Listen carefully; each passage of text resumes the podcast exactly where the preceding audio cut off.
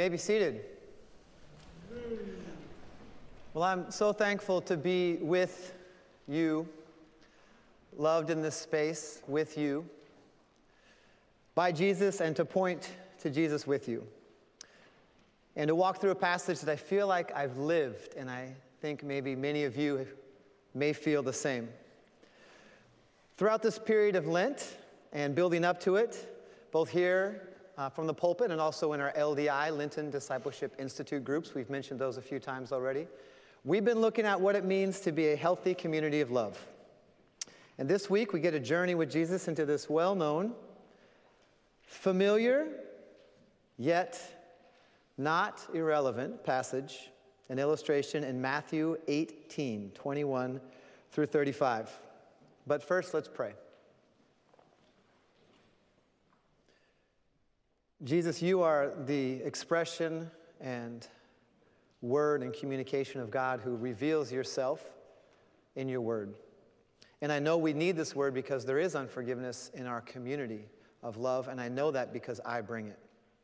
I struggle to forgive, I struggle to ask for forgiveness when I need to, and I may not be the only one. Thank you that you meet us right there in our struggle and that you have made us, overflowed your mercy so that we are forgiven and can extend it to one another. Lead us now in your word. Amen. All right, so as we look at this illustration, which is just a continuation of Jesus' teaching in Matthew 18 on forgiveness, Matthew starts off with Peter coming up to Jesus and kind of setting this context. He says, We've been talking about forgiveness, but how many or how often will my brother sin against me and I forgive him? Seven times or up to seven times? We can insert the grimace emoji. Seven? And, and, and when I think seven's not that many, I mean, people that live with me are in close relationship like a brother. I wrong them much more than seven. But seven here, Peter's talking about is more the sort of creation days type of seven, the completion, the completion picture, the fullness. The question really is, is there a limit here? So, how many times is a good translation, but also maybe even how deep is this forgiveness? And Jesus' answer, interesting here when he says, Peter, no limit, unlimited, sevens of seven or seven times seven or the completion of complete. In fact, his illustration then goes on to say maybe we're asking the wrong question if we're keeping score and counting. Maybe we need to look at something else.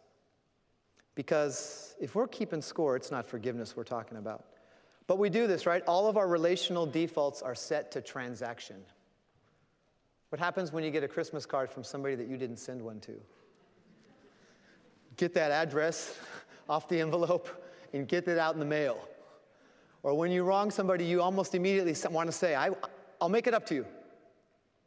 Get some good time to cover up that bad time. But see, that's not really how forgiveness works. I'll make it up to you doesn't really ever make it up.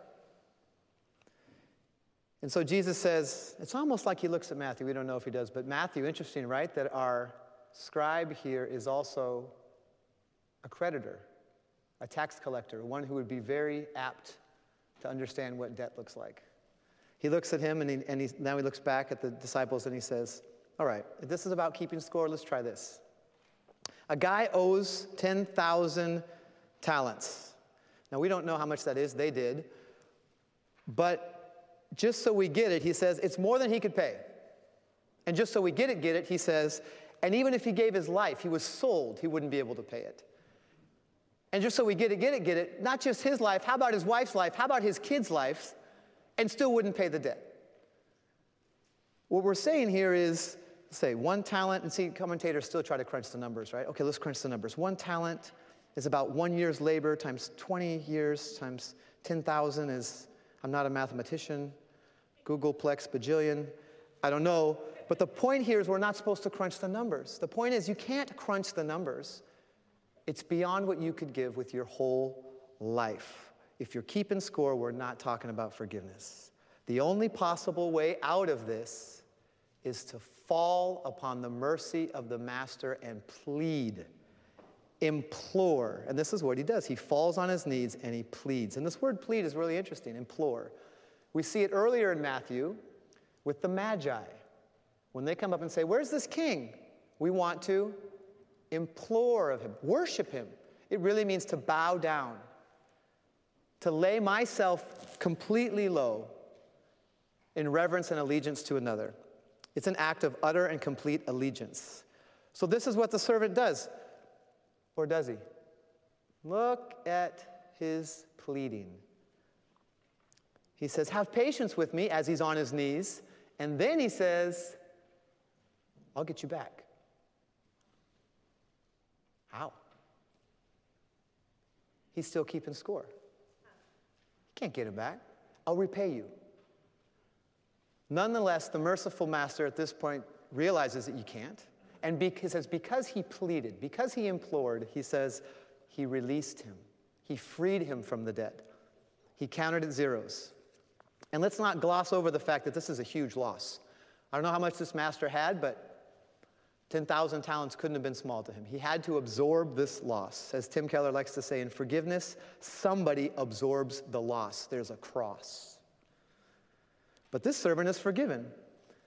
Now, rather than living out his new position, which his new position is forgiven and freed servant, he goes in the phone booth and he comes out newly appointed master. He plays the wrong role with himself and with others. And how do we know this? Because he goes on the hunt. That dude that owes me money, where is he? Now, some translations say he came upon another servant, but I think it's meant to soften it a bit because the word really is search or find, learn the location of. So he's on the hunt. I've had this experience, by the way. Where's the guy that owes me money? I'll get to this at the end of the sermon. And he finds him, and it's actually a payable debt about 100 days' wages or so. Easier to have forgiven. But look at the intentionality of these verbs jagged. He seizes, he chokes, he imprisons The irony here. Jesus, the masterful storyteller, the one who is freshly freed, grabs. The one who could finally breathe after suffocating debt chokes. And the one who narrowly escapes debtor's prison imprisons. This is how debt feels. This is why we have these phrases like drowning in debt suffocating debt. And the point of the illustration that Jesus is getting to is this is how unforgiveness feels drowning, out of control, powerless, choked or being choked. And I'm so sorry if anybody has had that traumatic experience. We don't mean to use it flippantly. But someone exerting total control over your life, even your life breath. Maybe some of you have felt this. I've felt this. No matter what I do, no matter what, I can't make it up to them. They just keep holding this above me. Strang- like they're strangling me, they're in control. Or the other way, someone has wronged you, and no matter what you do, you can't stop thinking about it. It's in your mind. Like this coach that owed me money. It was in my mind. I couldn't, he, I was imprisoned. See, forgiveness brings life, but the suffocated of unforgiveness affects the offended it affects the offender, and watch, watch with me. It keeps going, it leaks. It affects the entire community, all of our relationships. Look at verse 31. And when his fellow servants saw what had taken place, that their buddy had just been thrown in jail for a debt that was payable, they were grieved, discouraged, disheartened. It's a strong word. But I think it's even stronger than maybe we look at because look at their actions. Rather than go to the one who's offended them, Jesus just taught about this. Now, granted, these aren't people who are ignoring Jesus' teaching, they are people in Jesus' teaching, the illustrations.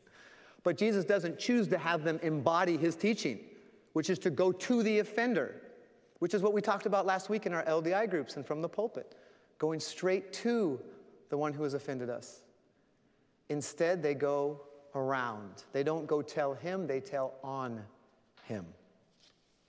Does this sound familiar? Their behavior shows us they're not just grieved, they are scared. Unforgiveness scars and it scares. It scares and it scars. It begets mistrust and fear in community. And it seeps out of our communities, between communities, between friends, between families, between churches. Should I keep going? Between denominations, wrongs upon wrongs between religions, between political parties, between powers of state, wrongs upon wrongs, and absorbed, not forgiven animosity, and even between countries.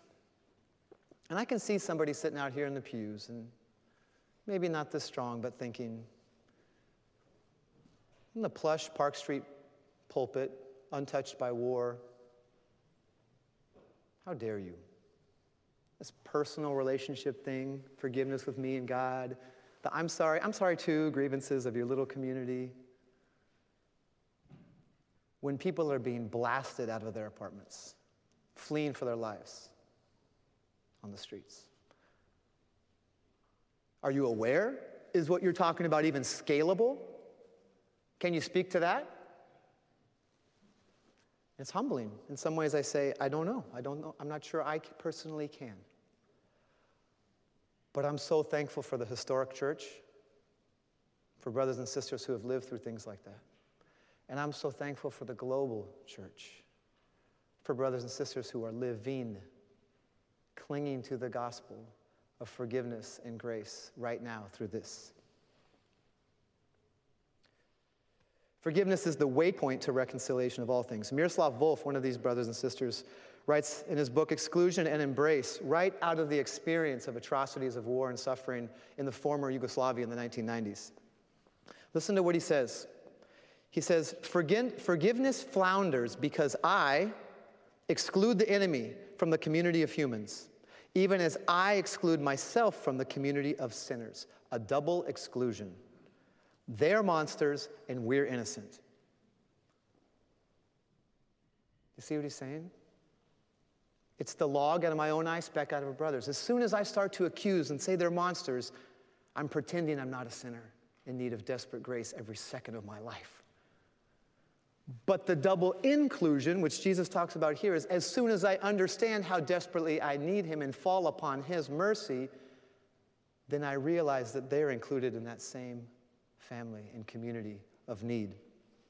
See, it's yes and yes. It's yes to personal holiness. We do need to be forgiven.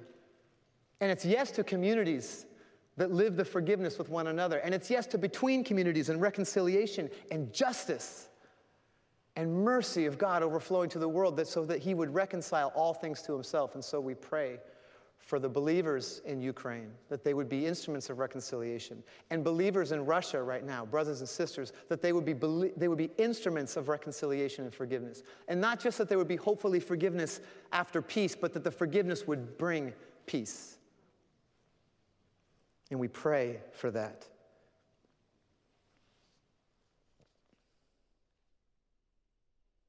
We get back to this master, the merciful master. Look at what he doesn't say to his servant.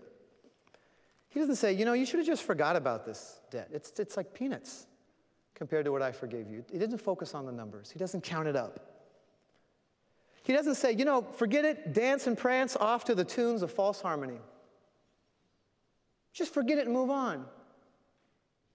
Does this sound familiar? You know, we don't, we don't need to hash it out. We don't need to talk about it. It's, let's just, you, you're, I'm, let's just forget it and move on. Or how about, you know, like, she might have something against me, and I talked to her a little bit, and she, she might have something against me. I don't have anything against her. Like, I'm not the one in conflict here. So I'm just going to forget it and move on. No. Forgiveness is not forgetfulness, and forgetfulness is not forgiveness. Feign to forget and live in false harmony is not a formula for forgiveness. Let me say it again. Feign to forget and live in false harmony is not a formula for forgiveness. Why? Because it skips two very essential elements. The first is the owning, the naming and the owning.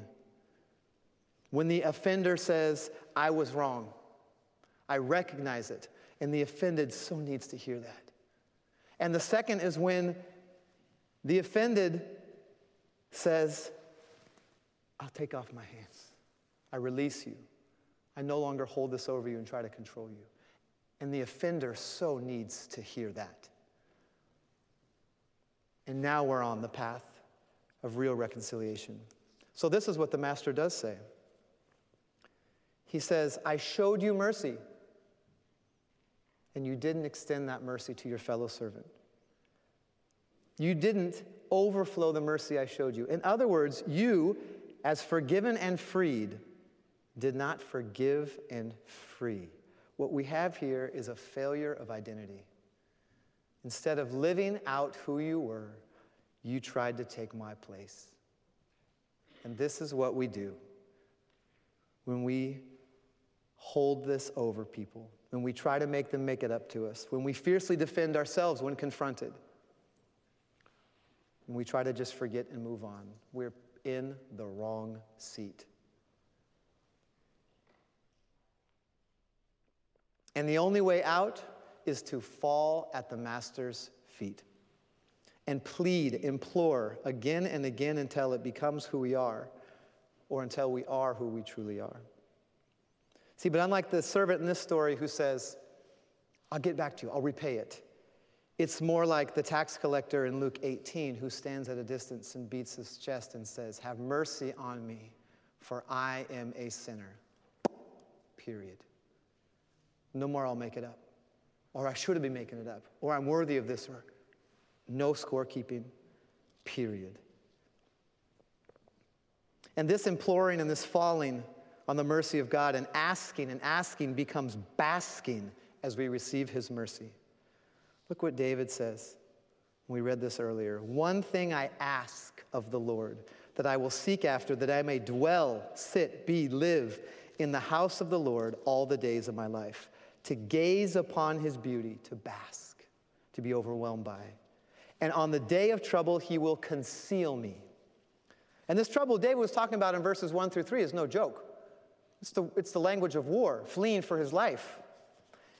Even that trouble fades away in the presence of God. And look at this longing. He talks about in the language of longing to be part of your household, to be in your house, to be yours, to be as yours. Identity. That's who I am. And that on the day of trouble, you would conceal me, envelop me. We even have a picture here of like a child disappearing in an embrace of a loving father, completely concealed. This is the kind of closeness that David is talking about the basking. And you know what? He couldn't even fathom. He couldn't even fathom that what we have in Christ is more intimate than that, more intimate than close. Because as we dwell with Him, as we ask, and as we bask, He actually dwells in us. We are indwelt by Him. We become His house, His household, a community of His love indwelt, more intimate than closeness. See, it looks like asking becomes basking, and the basking is our worship, and the worship transforms us to overflow His mercy and forgiveness in reconciliation to each other and the world. There's the picture. The forgive and forgive. So I gave you a little hint about how I went on the hunt as a young Christian to try and powerfully preach this gospel of forgiveness that I had learned but I found myself powerless, out of control, and trying to keep score. So I signed a, a contract, what I thought was a healthy contract, to play professional basketball in Kazakhstan. Yes, there's basketball in Kazakhstan. And as I got there, I met my president, who was also the general manager, who was also the head coach of the team. Three hats he wore, a bit of a control freak. His, in his name is the word quiet or quietly which is kind of like calling your best bald friend Curly because he wasn't really quiet, especially when he was upset at halftime or after a game. I remember him screaming and yelling and cursing. Luckily, I didn't understand much Russian then, but I did pick up some words I had to unlearn constantly. But on the other hand, he was extremely quiet when it was time to get paid. He was gone, sneaking around. So much that my first Russian phrase was, Coach, where's my money? Although, actually, if I'm honest, that's my second Russian phrase. My first Russian phrase was, Give me the ball and get out of the way, I'm a wild dog. But you gotta live into who you are. Just being honest. I wasn't getting paid, neither were, neither were my teammates, and the conditions were miserable. I don't wanna go into it. But we weren't getting treated plushly, and he was in control of all of it. In fact, one of the, the other import on the team, I'm one import, not without a Kazakh passport. The other import was from Uzbekistan, and he had a family. And so we brought this up to Mr. Quietly. Look, I'm not getting paid, I can't send money home. No pay, no play, baby. And Mr. Quietly is like, Really? Really? You're gonna, you're gonna exert control over me? He had our passports. This is, in retrospect, probably a bad idea that he had our passports uh, for all our travel and whatever else. So he went with his connections, and I don't know how, to the immigration police and said, This guy from Uzbekistan is here illegally. Handed over his documents, and I'm not exaggerating, in the middle of practice, the police came in and took him away. Gone. We felt powerless. Oh, by the way, he also happened to be the head coach of the national team. All the guys on my team were living off the stipend from the national team because they weren't getting paid from the club. So if they brought it up, what happens? Bing, off the list. Powerless. So I went to a lawyer, one of my expat friends. This is the end of the season. We played all year long. Um, one of my expat friends had a connection with the lawyer, and I went and, uh, and I talked to him. I showed him the contract. I showed him the empty bank statements. I showed him game film. And uh, I remember this lawyer, he's not intimidated by anybody. He just won a case over some corrupt company for somebody else. He kind of leans in and he's got his hands together. And he goes, I says, Well, what do you think? He says, We're going to nail him. he actually used a statement a little more profane. And I was like, Really? Okay. Started to feel some power. Started to dream, started to scheme. I even started to pray. God, if you give me this money that I owe, that He owes me, that I deserve, maybe we'll do some ministry stuff. I'll pay my teammates, we'll give them a blessing, maybe they'll come to Christ. We could buy a new ministry center or some land for a gym. Transactions, keeping score.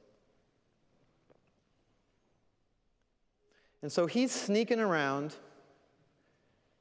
trying not to be seen in a prison of shame, and I'm going crazy in my own head with resentment, locked up. Two servants imprisoned, just like the parable. And I wasn't exactly basking in the word, although I was trying to spend time in the word. I'm not sure exactly how, but I came across Matthew 18. As I'm praying through this, I was convicted. And I don't want to give the idea that the main application of this, or any application, is that any monetary exchange or any debt needs to be forgiven. That's not what I was convicted of. I was convicted of my attitude towards this man in my heart. We're going to nail him. The ways I had rehearsed in my head how he had wronged me and how I was going to, even in court, prove it, show him. And these same verbs seize, grasp, or choke, and throw in prison went right to my soul. The only platform I had was not basketball. The only platform I had of any kind of power was the Spirit of God in me. It wrestled over my flesh, and finally I realized I was being called to forgive. And so I tried. I tried to get a hold of him. I called him, I called him, I called him. Nothing. I called him about a week. I remember it was a week because I actually had to buy my own plane ticket, which was supposed to be my contract. Buy my own plane ticket. I'm like, well, I guess forgive him means just not pursue this any further. I'll let it go. And then my phone rings unrecognizable number. I almost didn't pick it up. I pick it up. Hello? Mr. Quietly quietly says, Meet me at the cafe across from the gym today, no lawyer, and hangs up. I wish I was making it up. and so I look at my teammate, who's also my translator, and at this time had become one of my best buddies, and uh, I said, Just Mr. Quietly, we're going down to Kangaroo Cafe. And he looks at me and he gets excited. He's like, D, I told you. He had to pay you. He wasn't going to pay us, I knew it, but he's gonna, he had to pay you. You know, like the press conferences and all that stuff, he, he had to follow through. He had to do it. He's going to pay you. And he starts getting excited. I said, No, I'm going to forgive him. And he's like, Wait, wait, what? What? I said, We're going to pray on the way. Let's go. So we're waiting for him. He always makes you wait thinking he's going to step out of his sweet black luxury car, which he always rolled in, with his leather jacket which, he always rolled in. Ten minutes later, he gets off the bus, disheveled. This is not a dude who was swimming in my stolen luxury. This was a guy drowning in debt. And he sits down, and I remember this. I'm waiting. I'm supposed to do the humble thing, right? Let him talk first, and I'll say, I'll forgive you, and then he'll rejoice. And he sits down and he's just shifty. He couldn't even focus, he couldn't even look at me, much less talk to me. And so I realize, okay, here we go. I say, I have a debt that's bigger than I could possibly pay back. It's more than my life. And he stops and looks at me and goes, Really? I go, Yeah, but it's actually been forgiven. Can I, can I tell you about it? He goes, Yeah. And so I sat there and I told him about how, how God has forgiven me completely, how my sin has separated me from Him, how my brokenness doesn't deserve to be anywhere near the love of God, but how God completely and fully, to fullness, without keeping score, forgave me when Jesus went to the cross. And I told him, if it's even just a taste, if it's enough to give you a taste of that forgiveness, this debt is nothing. It's gone. That you would experience His forgiveness. And He says, No. It's like, huh, that's not how I rehearsed it. I thought we were going to high five and hug. And he says, No, I'm not going to pay all those, let's call them guys, but I'm going to pay you. And then he does this. See, I I would have already forgiven him the debt before this, but I still had this hardness in my heart. But then he does this, and it melted it. He owned it. He listed the things I had put rehearsed in my head almost to a T. I'm sorry when I didn't pay your apartment and you got thrown out in the cold. And I saw, I noticed when the guys went and lived with you and you paid out of your own pocket. I know you could have gone home anytime. I know you played sick. I know you played hurt. I remember when your eye was blasted open and there was blood on the court and you went and got stitched up and played the fourth quarter. I felt horrible. I noticed. I saw it. I'm sorry.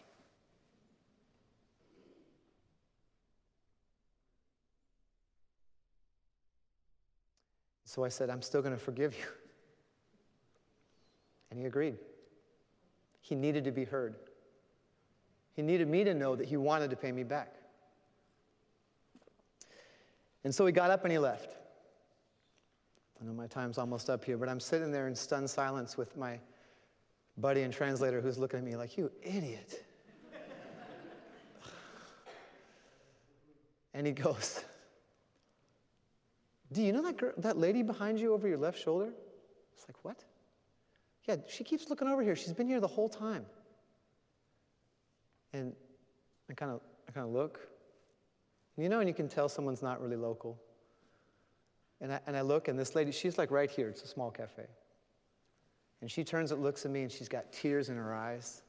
And she says in this thick Southern American accent, Praise the Lord! I was praying the whole time. had no idea. Apparently, she's there on a short term mission trip. She just stopped in at a cafe. And she introduces me to her friends from this ministry that I had never met, they're local believers, and we just had the sweetest time of fellowship.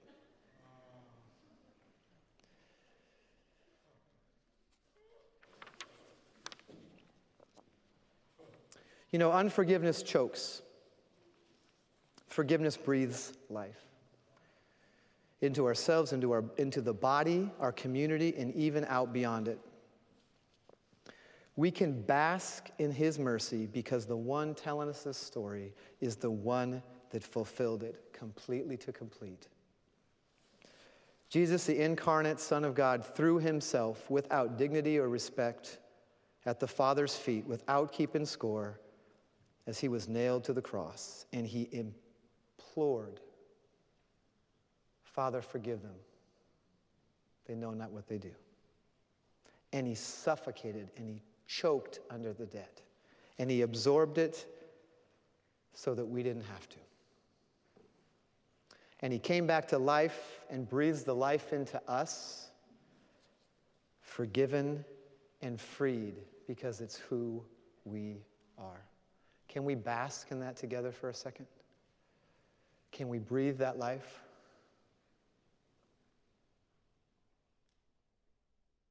Father, you are the merciful master the beloved Father who indwells us. Overflow your mercy and grace through us to one another. It's who we are, forgiven and freed. Your healthy community of your love. In Jesus' name, amen.